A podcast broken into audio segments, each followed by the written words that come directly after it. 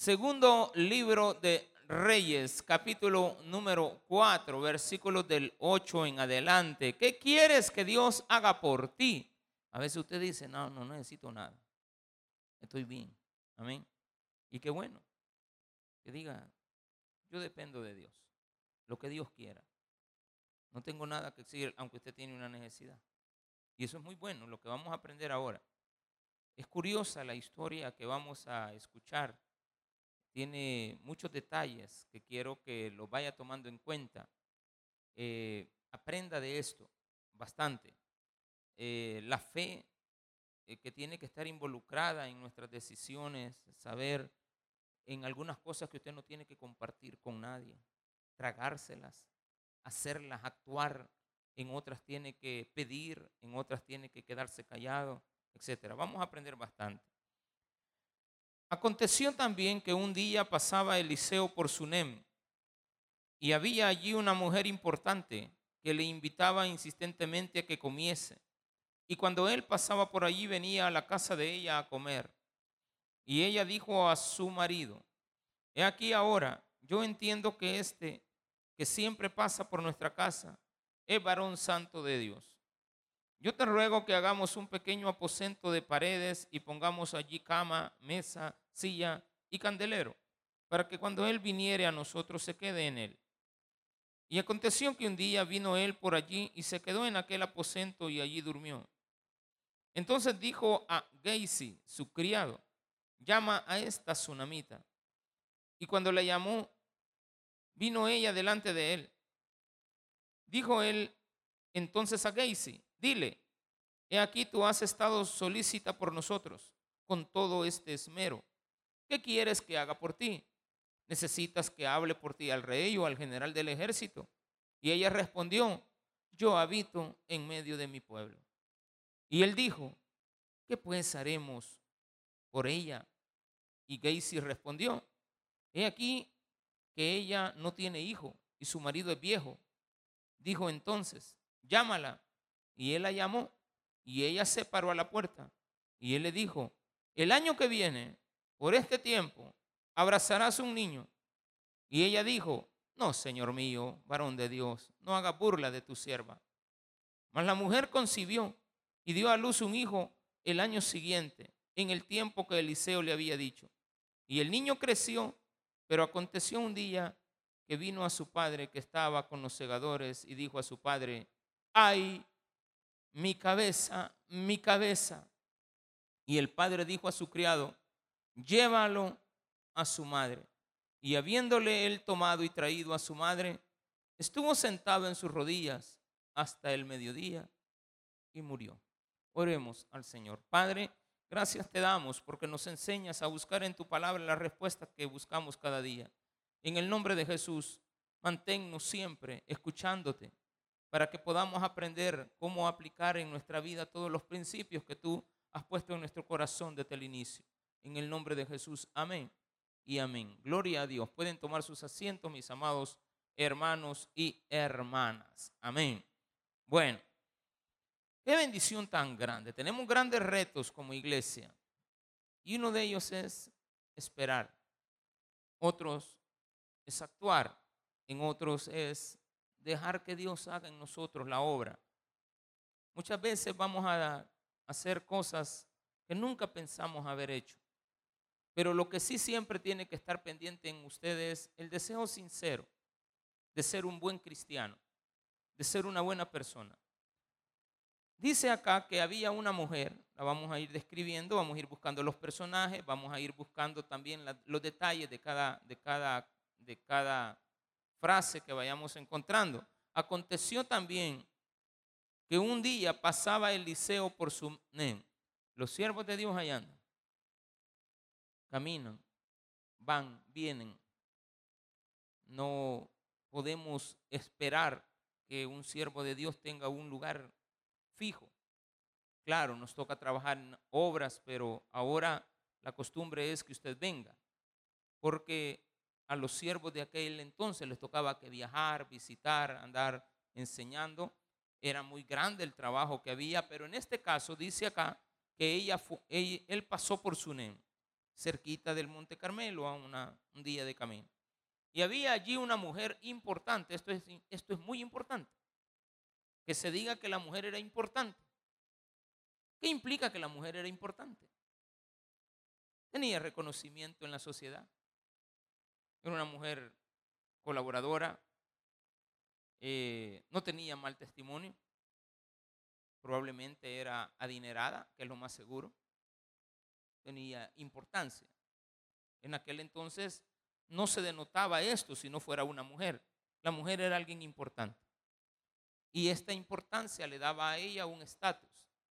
Pero tenía algo muy importante, que a pesar del dinero, vamos a hablarlo por esa parte, de la fama o todo lo que ella manejaba y su estatus dentro de la sociedad, tenía como principio, en este caso, recibir amablemente y sin ningún interés a un siervo de Dios. Cuidado con los siervos de Dios que se van a meter donde no lo llaman. Que ahí andan autoinvitándose a las casas. A la hora del mediodía, cuando la señora va con las tortillas, primero la ve que lleva las tortillas y después le toca la puerta, hermanita, aquí vengo a visitarla en el nombre de Jesús. A orar por usted venimos, sierva del Dios altísimo. Usted metido lo que anda de hambre y anda buscando a alguien que le dé de, de hartar o de comer, como sea la palabra, que más le guste y le agrade o la entienda. Esta mujer invitaba al varón. Y ojo, él andaba con otro. Porque siempre aparecemos con alguien más, vea. Pero aquí no es Eliseo invitándose. Ah, no es Dios diciéndole ve y busca una mujer que vive en Sunem. Y ella no tiene un hijo, nada de eso. Él pasaba por ahí y ella lo miraba y le insistía, cuando se va a quedar en mi casa? Pase. Después de usted le decía. Y el Kiko ahí enfrente, no, mi, mamá no me, me, echa a un lado cuando ve que viene este señor. Pero la pasaba. Y él le decía, un día de esto, y un día pasó, y un día se quedó. Y ella vio que el hombre era un siervo de Dios. ¿Por qué? ¿Qué habrá hecho ese siervo de Dios en esa casa? ¿Habrá agarrado el control después de que le dijeron, siéntese en el sillón y el televisor estaba apagado y ha de haber agarrado el control y lo ha de haber encendido y de haber agarrado una mesita y de haber puesto los dos pies en esa mesita? Quizás se fue a meter hasta la cocina, abrió la refri, porque hay algunos hermanos que usted les abre la puerta de la casa y ellos van a meter al cuarto. ¿O no? que tener mucho cuidado en eso. ¿Cómo esta mujer dijo, este es un buen hijo de Dios? Qué mal testimonio damos muchas veces los pastores fuera de la iglesia o de la imagen que podamos tener acá. Tenemos una imagen muy deplorable allá afuera. Tenemos una imagen que no va de acorde a lo que muchas veces predicamos. Jesús mismo decía, hipócritas, pueden hacer lo que ellos dicen, pero no hagan lo que ellos hacen. ¿Por qué? Porque no son de Dios, son religiosos.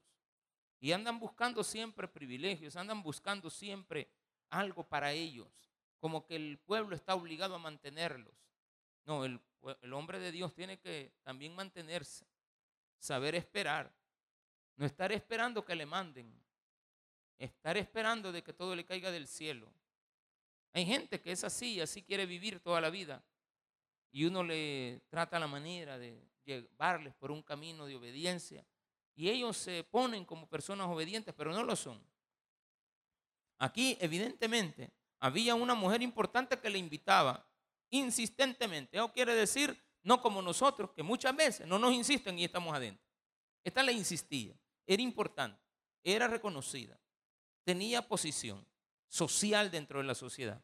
Pero, dice acá, y ella dijo a su marido, cuando él ya se había ido, mira, ¿no te has observado de que el pastor Abdalá es un buen siervo de Dios?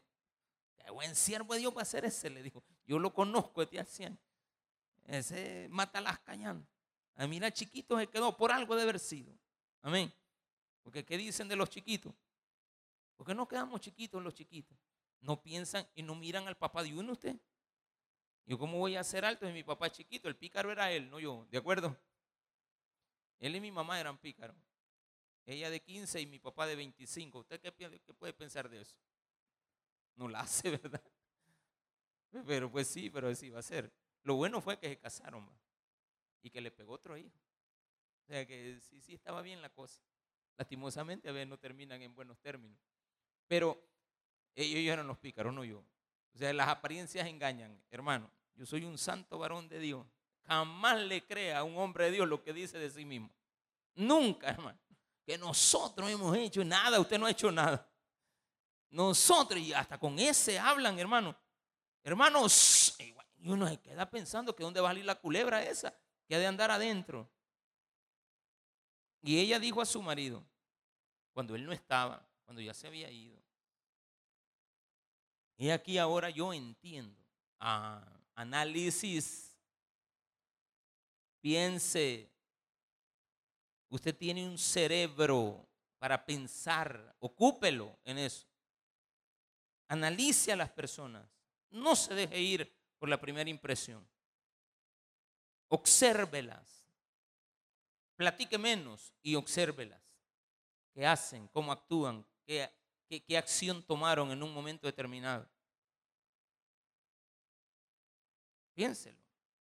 Y dice acá, y ahora yo entiendo que este que siempre pasa por nuestra casa no es que él pasaba, ya vimos anteriormente que él pasaba a la invitación de ella, pero que ya era una forma común porque ella le decía quizás, mire, la próxima vez aquí está su casa, aquí está esto, aquí está. Ay, sí, sí, hermanita, está en la casa. Y el otro le decía a Hazy, ya tenemos casa, viejo. No, no, no, pasa por ahí. Hermanito, ya hoy vamos donde la hermanita aquella que sopón de yuca. Porque hay gente que se pone a pedir pollo, hermano, y le están ofreciendo frijoles, pero ellos quieren pollo. Uno no se ha fijado que últimamente queremos pollo, como que se ha hecho famoso el pollo. Mándenme para otro lado porque yo quiero pollo. ¿Para dónde? Si no le corresponde. Y ella dijo a su marido, he aquí ahora yo entiendo que este que siempre pasa por nuestra casa, no vaya a agarrar ese versículo sin leer el anterior. Es varón santo de Dios. Yo te ruego, le dijo ella a su marido, sometimiento. Ella era la importante. Ella era la importante, no dice su marido. Y a pesar de eso, se sometía a su marido, así como Sara le llamaba cuando estaba delante de la gente, Abraham no le llamaba Abraham, no, decía mi Señor. Mi Señor, delante de la gente. Pero cuando estaban en la intimidad, pues Abraham o Ibra, dependiendo cómo era el lenguaje allá de él. Y ella también, él con ella. Sara, siempre le decía Sara, la princesa. Primero era mi princesa y después Dios le dijo, no, no se llamará tu princesa, será la princesa. Y le cambió el nombre. Qué bueno. Dice entonces, yo te ruego que hagamos un pequeño aposento de paredes. No le vamos a hacer un cuarto. Este hombre de oración. Yo me fijo que cuando viene, él está callado, él está orándole la palabra, no abusa. Como que él, sería bueno que le tengamos un lugar. No como muchos de nosotros que llegamos y, usted no tiene aquí un cuartito aquí solo, hermana. Que bien que yo eh, ahí donde vivo, pues es muy peligroso. Y viera cómo nos toca y usted empieza a dar todas las lástimas que usted no se imagina. Si hay algo que da cólera al mundo, al mundo, es oír a cristianos que se quejan. El mundo, la misma Biblia nos lo respalda. No debemos de dar lástima. Tampoco debemos de aparentar lo que no somos. Ni tampoco debemos de hablar más de la cuenta. Entonces aquí dice, yo te ruego que hagamos un pequeño aposento de paredes y pongamos allí cama, le compremos una cama le pongamos una mesa y también dice que le pongamos este, un candelero. Era para la luz. Porque el candelero era para eh, ponerle lámpara. ¿De acuerdo? Iluminación. La gente, no, un candelero y para estar ahí ungido con el aceite, no. Iluminación. Porque Dios tiene que iluminar la habitación. Muchas veces nos vamos por la parte religiosa, como ya vamos a ver. Para que cuando Él viniere a nosotros se quede en Él. No es usted alguien que puede, muchas veces, quisiera recibir a los siervos, pero tiene que tener cuidado. Las limitaciones que usted tenga. Tiene que observar a la persona. Si tiene la capacidad de hacerlo, hágalo. Mas, sin embargo, tenga mucho cuidado. ¿En quién recibe en su casa? ¿A quién mete? Y aquí no solamente estamos hablando de un siervo, estamos hablando de cualquier persona en el mundo. No debemos de someternos después a una carga que no podemos soportar. A veces se nos hace imposible y ya tenemos que después, con aquella gran amabilidad que comenzó el primer día, oh sí, gracias por esta hospitalidad, pero ya después usted como que no haya cómo sacarse al, de la hospitalidad, ¿verdad? Usted, bueno, y, este como que ya tiene seis meses de estar aquí. Y me dijo que yo le diera dos días, que iba de paso. ¿Cuál de paso, hermano? Ya se quedó a vivir ahí. Y después el, el que estorba es usted. Tenga mucho cuidado. Y aconteció que un día vino él por allí y se quedó en aquel aposento y allí durmió. Que bueno, se llevó lo que la mujer quería, ella agradada, ella estaba bien, como muchos de nosotros estamos queriendo este, eh, colaborar, ayudar y en qué le, en qué le pongo, dónde lo pongo, que no le dé el sol, pastor. Así como son ustedes conmigo, ¿de acuerdo? ¿Sí o no? Así son ustedes, muchos de ustedes, la mayoría de ustedes. Me aman, me respetan, tomamos distancia, pero tampoco tenemos que aprovecharnos de eso jamás. Tenemos que saber identificar en el aposento. Él no andaba por toda la casa. No andaba para arriba y para abajo. En la mañana abriendo, a las 2 de la mañana abriendo la refri, a ver qué tienen esta gente aquí. Y usted le agarra las dos pupusas que ella tenía reservado. Decía, el marido, ¿verdad? Y usted las agarra. Y usted las, las agarra y de repente, y, y las ginas, el pastor las tiene este pastor, este pastor, hermanita, mire, yo las ocupé hoy. Y ya después ya van en el bolso, en la mochila. Ya cuando se va el pastor, llevaba una alpina pachita y ahora la lleva. Hermanito, ¿no? Y la ropa que traía, mentira, ya se lleva algo. Y aconteció que un día vino él por allí y se quedó en aquel aposento y allí durmió. Entonces dijo a Geisi, su criado, también Eliseo había observado llama a esta tsunamita. El Geisi no había observado, había observado otras cosas. Y cuando la llamó, vino de ella delante de él. Dijo él entonces a Geisi, dile, he aquí, tú has estado solícita, te has portado bien, has estado dándonos todo tu cariño, tu comprensión, tu amor. Es, demasiado lo que tú has hecho por nosotros, tu gran esmero. ¿Qué quieres que haga por ti? Le dijo Eliseo que le dijera a Geisi, pregúntale qué quiere que hagamos.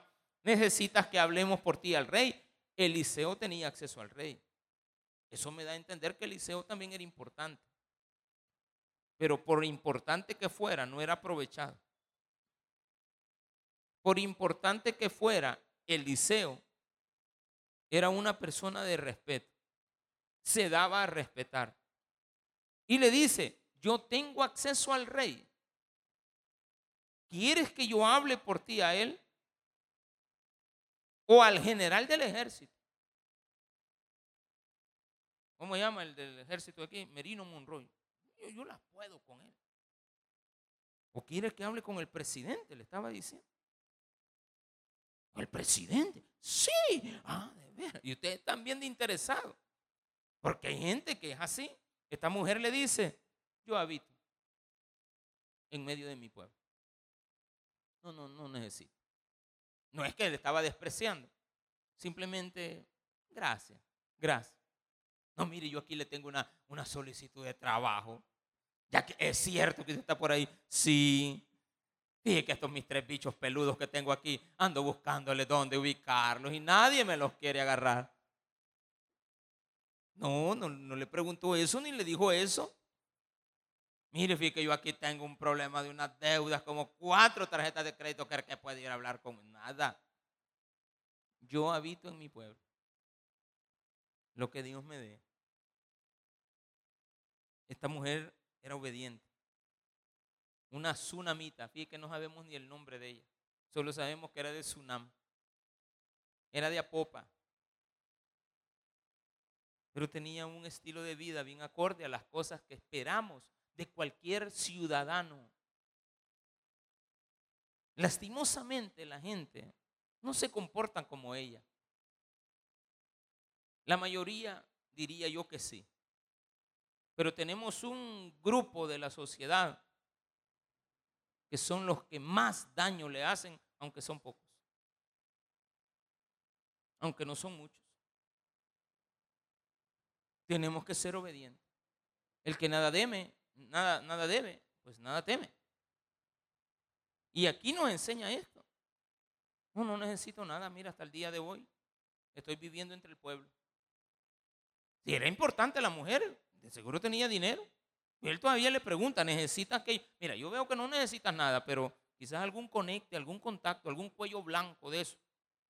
No sé qué es eso de cuello blanco, pero usted se imagina de que la gente tiene acceso a otro. Y dijo, ¿qué pues haremos por ella? Le dijo, ahora ya no es Eliseo preguntándole a ella, ve que ella insiste y le dice a Geisi, al, criado que le andaba, el ayudante, el copastor, lo que usted quiera ver, el acompañante, el cualquiera, guardaespaldas, lo que quiera. Y ella no necesitará algo. Y él respondió, yo me he fijado que no tienen hijos y que el maestrito ya, está, ya está rugito, ya está viejito. Ahí le dijo, he observado que ella no tiene hijos pero el marido es viejo. Esa historia es común, ¿verdad? No era una cipota, no era una muchacha, era una señora. Ya tenía una edad avanzada en cuanto a poder parir hijos. Ella no andaba buscando, le podía haber dicho, mire, vi que nosotros sí nos gustaría adoptar a un niño. No, nada. ¿Qué necesita? Yo habito en mi pueblo. Pero él le dice, ojo, es él respondiendo por ella. Lo voy a poner en este contexto. Muchas veces Gacy representa la religión. ¿Qué representa Gacy aquí? La religión. Y la religión te quiere dar cosas que tú no estás pidiendo te ofrece cosas que no necesitas. Y lo vamos a ver más adelante todavía, con una forma más crítica de religión. La religión no puede hacer nada cuando una persona ha muerto. Ni los rituales, ya lo vamos a ver. Tiene que prestarle atención a lo que está aprendiendo ahora. Y dice, ella no tiene, no tiene hijo y su marido ya está viejo. Es decir, el problema no era del marido, porque un hombre viejo puede seguir pegando hijos. ¿O no? Pero ¿y aquí por qué se relaciona esto? Qué mala es aquella forma de ver a una persona con una necesidad y concluir qué es lo que está pasando. Cuidado, hermano, mire cómo actúa Gacy de equivocado está teniendo un prejuicio. Él no sabe. Pero dice, es porque el marido está viejo. Ah, o sea que tú estás joven. Tú sí le podrías dar uno a ella. La conclusión, ¿verdad? Bueno, él puede darle, pero quizás él no puede. Entonces yo te voy a dar lo que Dios no te ha dado todavía.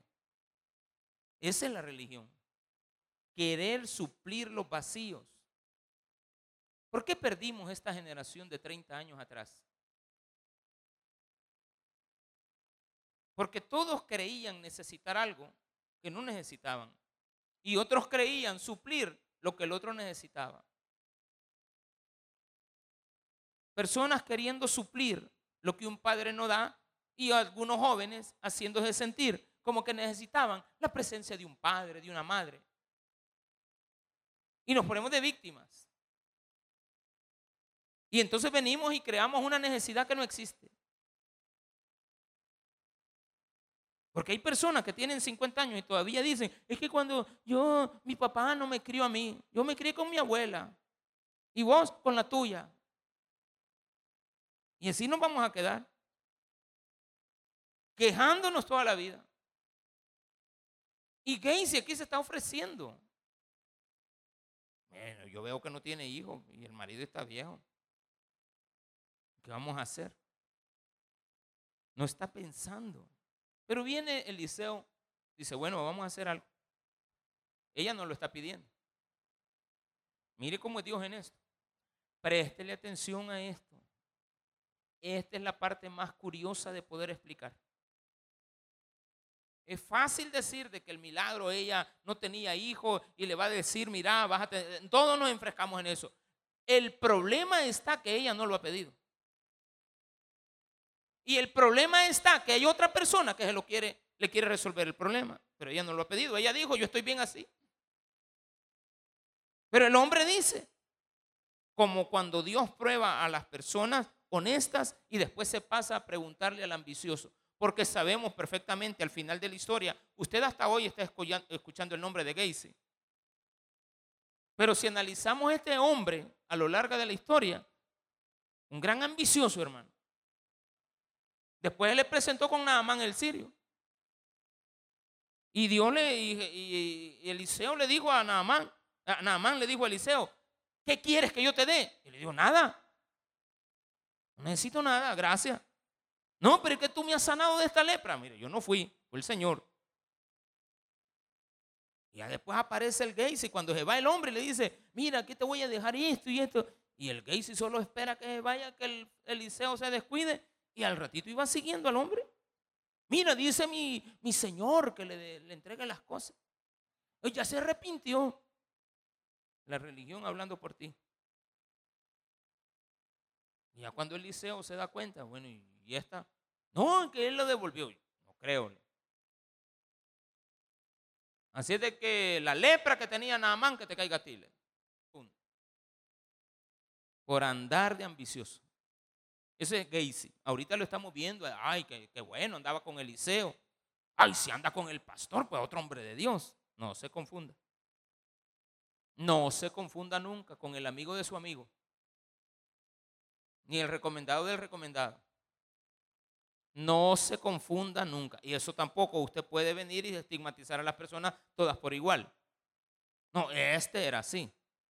Este representa la religión y Eliseo representa la bondad de Dios la tsunamita, la sumisión, la entrega, una mujer importante, pero no se está presentando con altanería.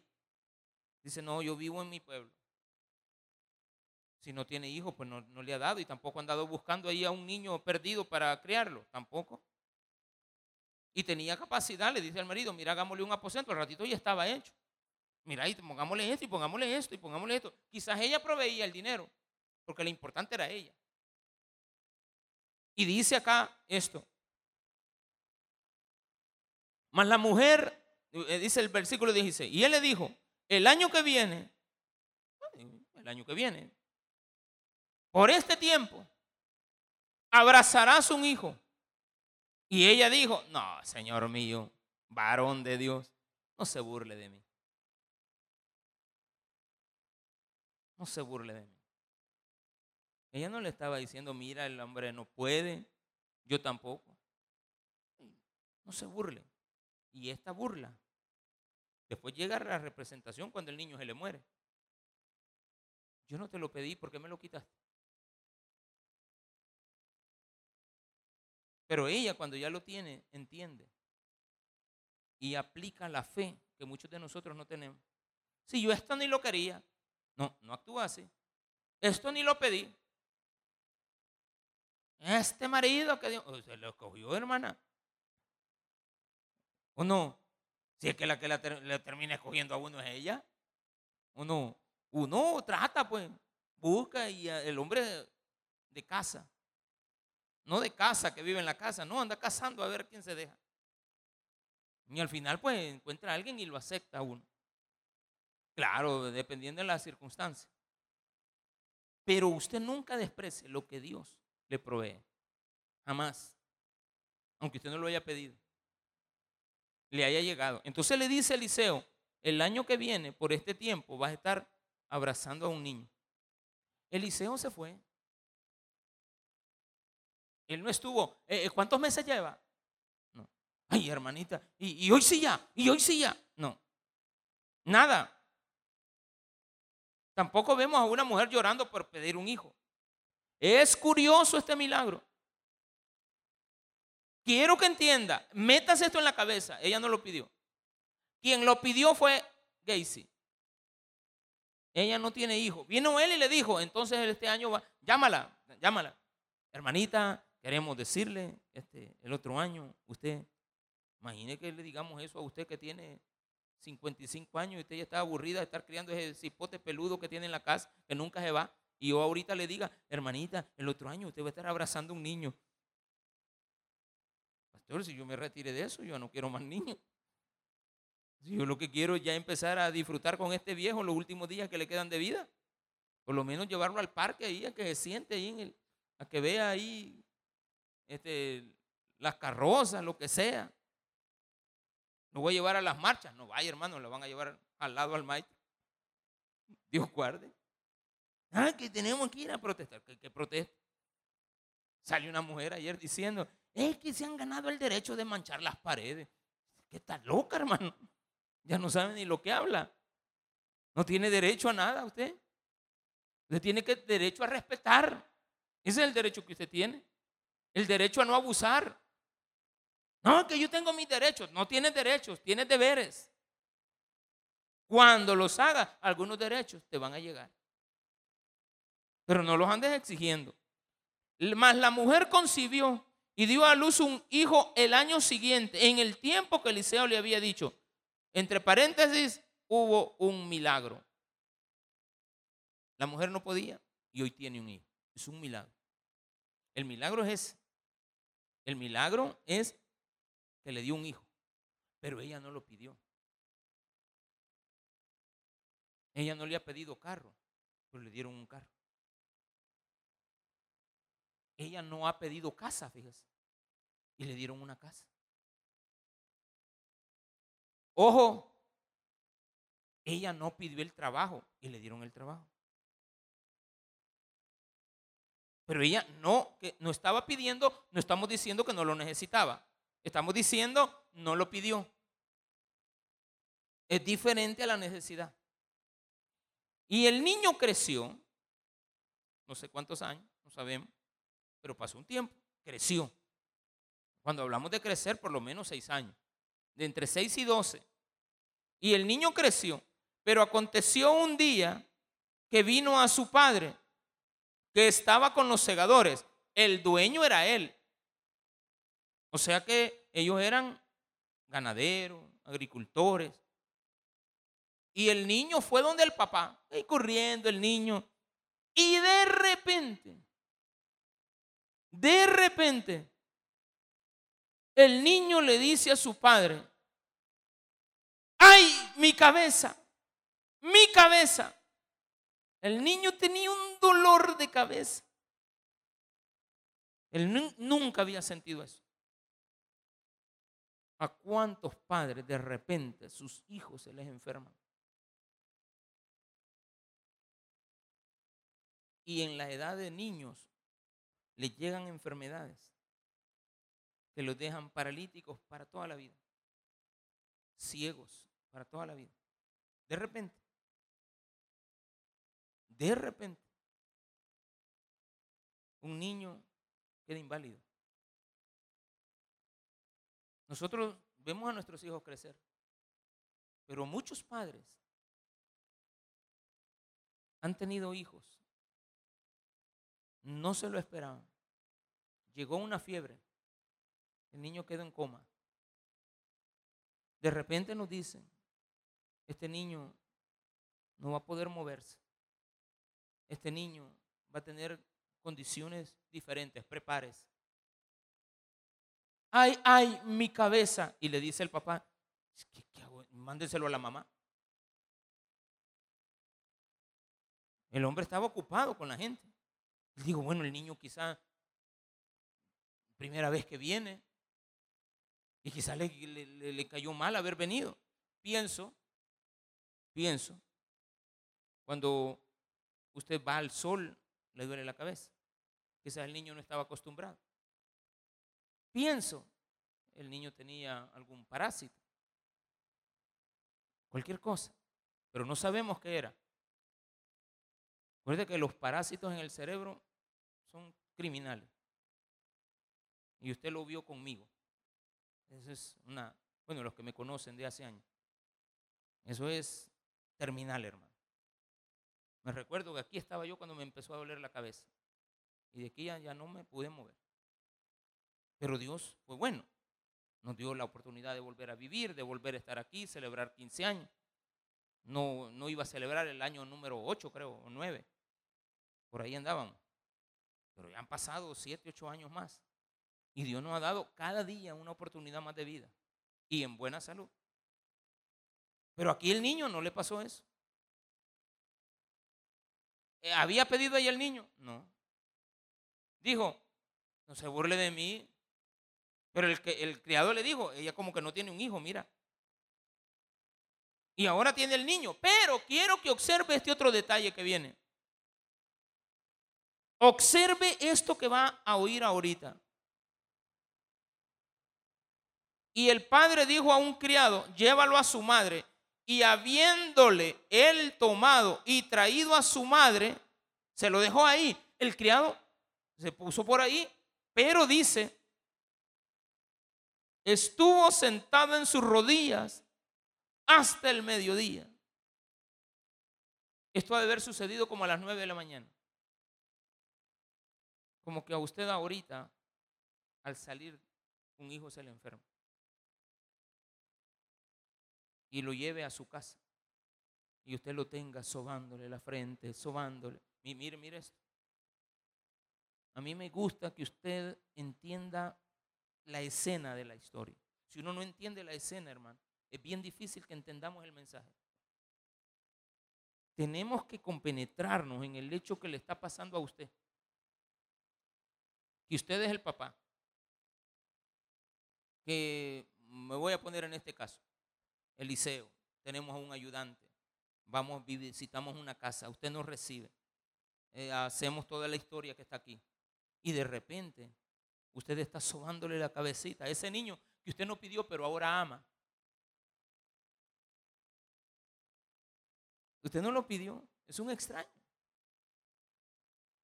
Usted no se imaginaba estar a los 50 años. Quizás a esta altura la mujer ya tiene más de 50 años. Porque no era una joven. Imaginémonos que tenía como 45 cuando le pasó esto todavía estaba en la época de, poder parir. No se le había quitado la costumbre a las mujeres, qué sé yo. Pero lo que sí sé es que la mujer ya tiene más de 50 quizás. Y ahora está frente a un hijo como muchas de ustedes madres.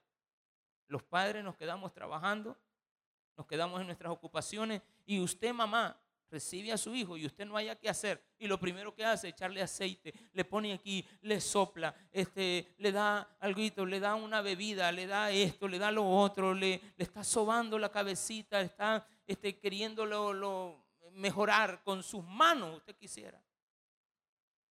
Y que la cosa no se agrave.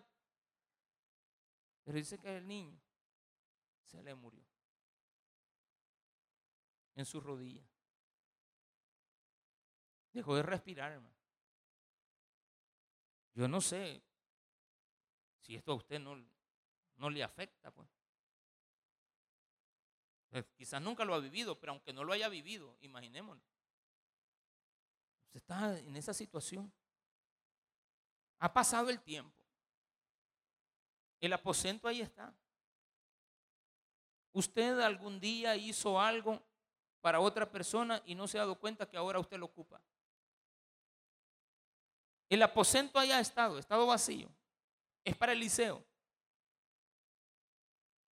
Ahí está Eliseo. No, cuando viene Eliseo, usted tiene aquí una casita. Oye, Y viene la mujer y hace esto, preste la atención a esto. Ella entonces subió al aposento y lo puso sobre la cama del varón de Dios. Y cerrando la puerta, se salió. Ojo, quiero que sepa que ella se guardó esto. Entienda lo que acaba de leer. Se guardó esto. Fe. ¿Qué hago? Llamo al médico, llamo a emergencias, llamo a mi marido. ¿Qué hago? El criado está afuera, solamente ella y el niño. El criado no se ha dado cuenta que el niño ha muerto. Viene ella, agarra al niño y lo pone en la cama del varón de Dios. En el sepulcro. Del hombre que representa para ella el varón de Dios. Deberíamos de aprender a poner a nuestros muertos. Deberíamos de aprender a poner a nuestros muertos en el lugar que ocupó Cristo. La tumba vacía. El aposento de Él. Lugar sagrado. Ella dijo, este lugar está consagrado para un siervo. Cerró la puerta. El siervo estaba afuera agarra al niño y lo pone ahí, no le dice a nadie. El niño ha muerto. Usted se hubiera quedado callado. Usted hubiera hecho bulla. Se hubiera puesto a llorar. Yo, yo, creo, todos. E, esto, esto, esto no es común. La Biblia siempre nos enseña comportamientos extraños que tienen que ver con cosas imposibles, que tienen que ver con actitudes que nosotros no haríamos. Pero la Biblia a lo largo de su historia me enseña que hay personas que actuaron de una manera tal que no entendemos. Solo di la palabra Jesús y mi hija sanará. O mi siervo sanará. Jairo también, con su hija. Con solo que tú llegues y la toques. Y Jesús hacía cosas sorprendentes. Estaba ciego el hombre, agarra lodo y le echa saliva y se lo pone en los ojos. Y las cuencas de los ojos que estaban, no, no tenía ojos, tenía las cuencas, le aparecen los ojos. Cosas sorprendentes. Usted dirá, yo, yo a veces he dicho, ¿y si lo hago? Pero después dudo, fíjese. Un día estaba de frente de mí una, una niña que acababa de morir. De aquí de la iglesia. Allá en la Chintú falleció. Y fui a la unidad de salud y cuando llegué en el camino de aquí a la Chintú, la niña estaba viva. Cuando yo llegué ya estaba muerta. Estaba bien caliente. Y yo miraba a su mamá, a su hermano. Y yo callado atrás. Decía, Señor, ¿por qué no la revives? Revívela, Señor. Hacerle el milagro. Que te cuesta. Si tú solamente tienes, tienes que hacerlo. Pero se fue poniendo más tiesecita, más durita. Dije, bueno, no es tu voluntad, Señor. Yo sentí que Dios me dijo, ¿y para qué quieres que la reviva si yo ya lo he, yo ya lo he hecho? O sea, ese milagro que tú me estás pidiendo, yo ya lo he hecho. ¿Por qué quieres? Que te demuestre que, que tú oraste y porque tú oraste lo pediste.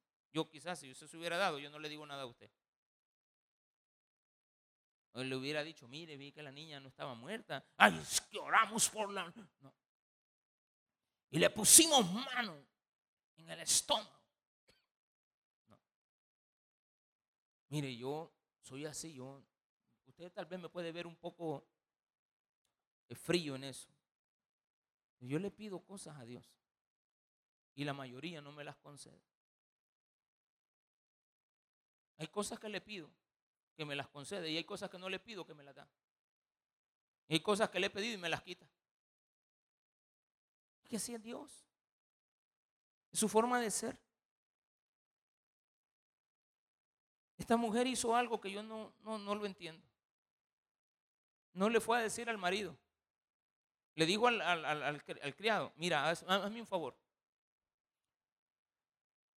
Entonces ella subió y lo puso en la cama. Llamando luego a su marido, le dijo, vayan a llamar al marido. Y le dijo al marido, mira, te ruego que envíes conmigo a alguno de tus criados. Le dijo, el niño se ha muerto. No. Mira, este viejo, ¿qué pasó? Y el niño, este, ahí está. Necesito que hagamos algo. Voy a ir a buscar al, al... Es como que le estaba diciendo, voy a ir a buscar un médico. Voy a traer al doctor. E, el hombre, aquí en esta historia dice, llamando luego a su marido, le dijo, te ruego. Ella salió y se fue a buscar al marido. No le dijo al marido, ven a la casa. No, dijo, si este hombre viene aquí, lo va a quitar del aposento. Y yo no quiero que lo quiten de ahí. Si alguien interviene en lo que estoy haciendo, entonces todo se viene abajo. Hay cosas, hermano, en la vida que son duras, pero quédese callado, trágueselas. Pero sí, actúe con sabiduría. Actúe con serenidad. Con fe en lo que está haciendo. Haga el intento. Haga el intento. Esto no es malo. Hacer el intento. Para eso está aquí. Para que aprendamos a hacer intentos de cosas que nos vamos a reservar por muy dolorosas que sean. Porque hay gente que no ha entrado al hospital cuando ya está publicando que va para el hospital y que quiero que y que quiero que aquí y que quiero que allá y, al ratito este eh, cualquier ayuda es bienvenida. Ay, Dios mío, te está pidiendo? Quiero que vengas a mi cumpleaños. Mesa reservada. Agradecemos. Un sobre. Yo le llevo el sobre, pues. Qué bueno, felicidades. Ay, qué tacaño, no me puso nada. O sea, no, me has pedido un sobre. Y tú puedes poner un sobre. Vacío puede ir. Felicidad. Pues todos los que le dan un sobre lo abren. ¿Y para qué lo abre si usted ha pedido el sobre? Ve, me trajo el sobre que le pedí. ¿Y para qué quería el sobre? Es que yo necesito sobres para poner yo ahí. De agradecimiento. Ven el sobre que vino vacío. Voy a poner algo para entregar. son cosas extrañas. Cosas extrañas que suceden en la vida. No, hombre, si con cuatro iglesias que visite, ya me aliviano. ¿Cómo que te aliviana? No es así. ¿Qué siembras tú? Entonces ella subió y lo puso sobre la cama del varón, llamó al marido y le dijo, te ruego que envíes conmigo a alguno de los criados y una de las asnas, el carro, quiero que me mandes un carrito de los que tenés allá. Mandame a un motorista con un carro para que yo vaya corriendo al varón de Dios y regrese. Yo ya voy a volver, solo lo voy a llamar. ¿Y qué pasó con el niño? Yo, vos eso hace viejo. No estés preguntando. Déjame a mí. Ah, bueno, entonces no pasó nada, dijo el marido con el niño. Lo dejó bajo llave allí. En el aposento está el niño, muerto. El niño está muerto. ¿Ella lo pidió? No. ¿Quién lo pidió? Gacy. Queriéndole proveer algo que ella no necesitaba, pero ahora ama y se esfuerza. Dios nos ha dado a nosotros un país que tenemos que amar. Una de las más hermosas ciudades que algún día esperamos ver prósperas. ¿O no? Usted no quiere que su ciudad, su, su colonia, su residencia, su pasaje donde usted viva, usted no quiere que sea diferente. Haga cosas diferentes usted. Porque usted es santo. ¿Qué quiere decir santo? Diferente. Yo soy diferente. Hago cosas diferentes para lograr algo distinto. No lo mismo que se ha estado haciendo. Voy a hacer algo distinto. Y vamos a ver qué cambio van a ver. Y dijo, ¿para qué vas a verle hoy? ¿Para qué vas a verle hoy? No es domingo. No es luna nueva. O sea, no, no comienza ninguna fiesta hoy, ¿verdad? Porque la luna nueva comenzaba una fiesta. ¿No es verdad que no comienza hoy la fiesta? No, no hay ninguna fiesta. Tampoco es día de reposo. O sea, no es el día de, O sea, ¿qué te pasa? Y ella respondió, paz. Tranquilo. Tranquilo. No te preocupes. Paz, paz. Eh, tranquilo, no, no, no te preocupes. Paz. Después hizo enalbardar el asna y dijo al criado, guía y anda y no me detenga, no me hagas detener en el camino, sino hasta que yo te diga, no vamos a parar por nada. Estaban los semáforos, estaba la gran curva, miren, no necesita. La mujer, no vayas a parar. Quiero ir donde el varón de Dios. Voy a buscar, ay hermano, qué importante es en la vida. Qué importante es eso. Ahí está el título del sermón. No te detengas.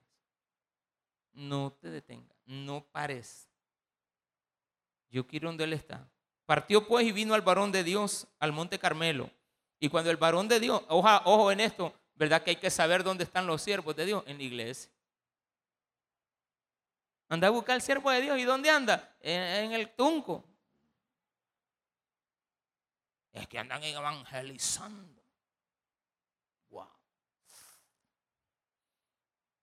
Y cuando el varón de Dios le vio lejos, dijo a su criado, he aquí viene la tsunamita, mira. Te ruego que vayas ahora corriendo a recibirla y le digas, ¿te va bien a ti? Como que Eliseo sospechaba algo. Dios no le había dicho nada a Eliseo. Aquí no es la historia donde Eliseo ya sabe. Aquí no es, te llegará la tsunamita y te llegará a pedir por su hijo que ha muerto, entonces tú dirás nada. Dios no le ha dicho nada. ¿Quién pidió al niño? Gacy. Respuesta religiosa. Entonces Dios no le da revelación todavía al siervo. Pero hay un problema. La mujer no ha estado molestando a Eliseo. Hay un problema. Él lo detecta. ¿Qué tal? ¿Cómo está todo? Con amabilidad. ¿Y, qué le pasa, hermana? ¿Y, qué necesita de mí? A veces yo recibo, y lo debo con sinceridad, recibo mensajes de muchos pastores así que de repente alguno de ellos me llama. Ayer me llamó uno que tenía pero años, como cinco años. ¿Qué tal, pastor? ¿Cómo, cómo está todo? Y es de aquí, del, de, aquí, de, de, aquí por el, el, área de La Paz, de un tabernáculo. ¡Ey, qué bien! Le digo, me alegra oírte. No, otro, ¿verdad? A la orden siervo. Ah, ya se está invitando.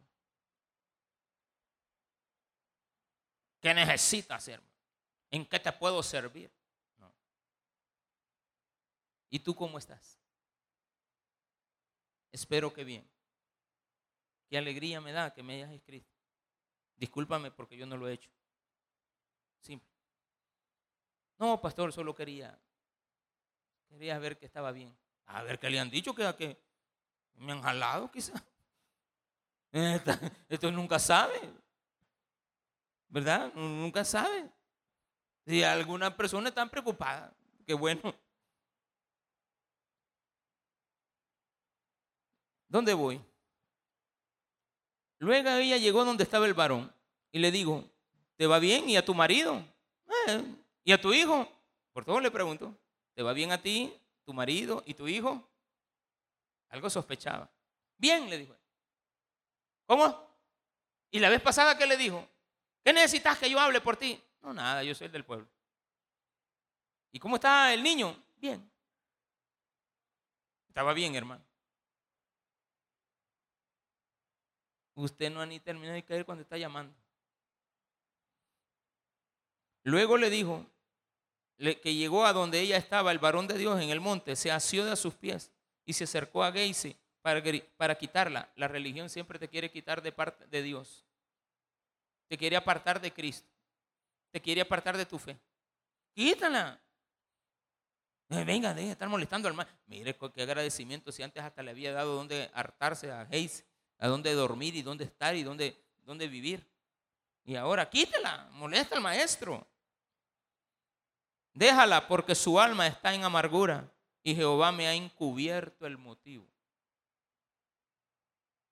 Y Jehová me ha encubierto. No me dice qué le pasa a esta mujer. Ni sospechas tengo, pero algo pasa. No sé qué tiene esta mujer, pero algo pasa. Y no me lo ha revelado. Y ella dijo, pedí yo hijo a mi Señor. No dije yo que no te burlases de mí. Te dije, no te burles de mí. Me ilusioné. ese niño ha cambiado mi vida. Y solo me lo diste para quitármelo. O sea, yo, yo soy hombre y yo en este momentito, si, si no termino de llorar es porque, porque estoy predicando, hermano. Pero me, me, diste y me lo quitaste. Un hijo. Déjelo. Y ella dijo, pedí yo, hijo a mi Señor. No dije yo que no te burlases de mí. Entonces dijo él a Geisi, ciñe tus lomos, toma mi báculo en tu mano. Ya sé lo que pasó. El niño se murió. Inmediatamente esta mujer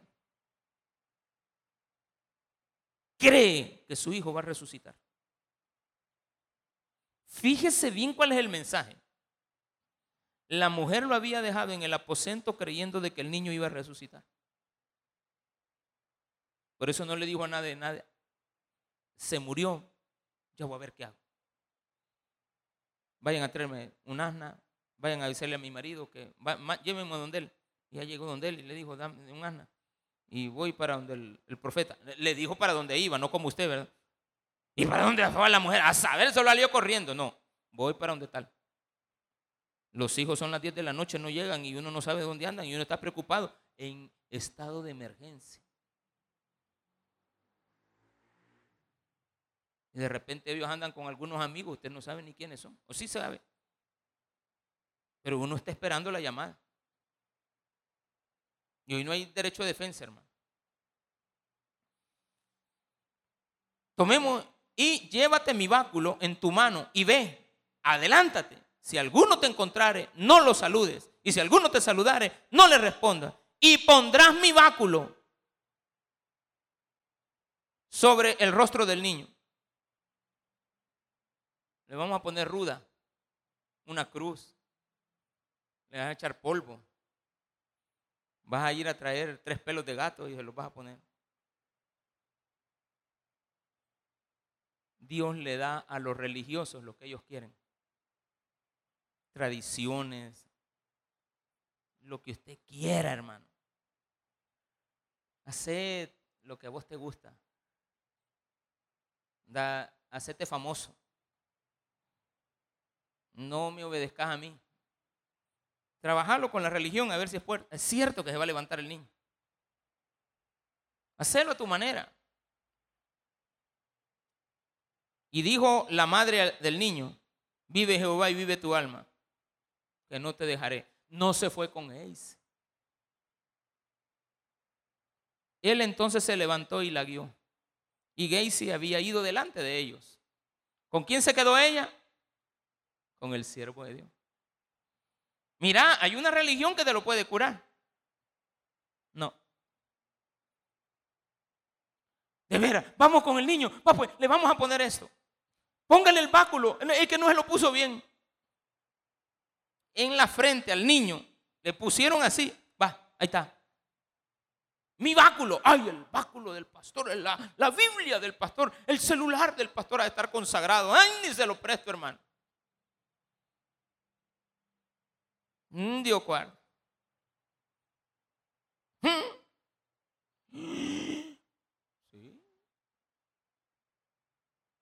De veras.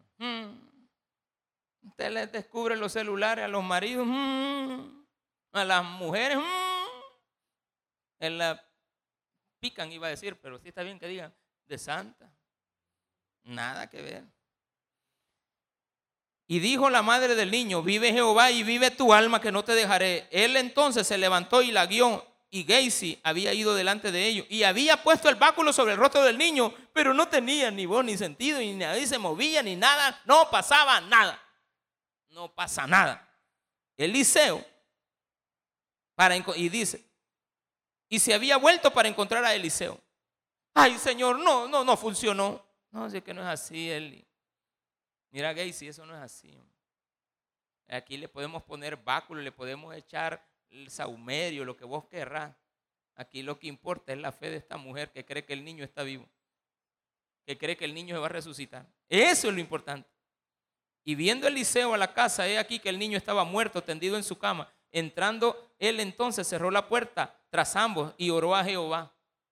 Después subió y se tendió sobre el niño, poniendo su boca sobre la boca de él y sus ojos sobre sus ojos y sus manos sobre sus manos suyas. Así se tendió sobre él y el cuerpo del niño entró en calor. Cuando Cristo llegue a tu cuerpo, te va a dar vida.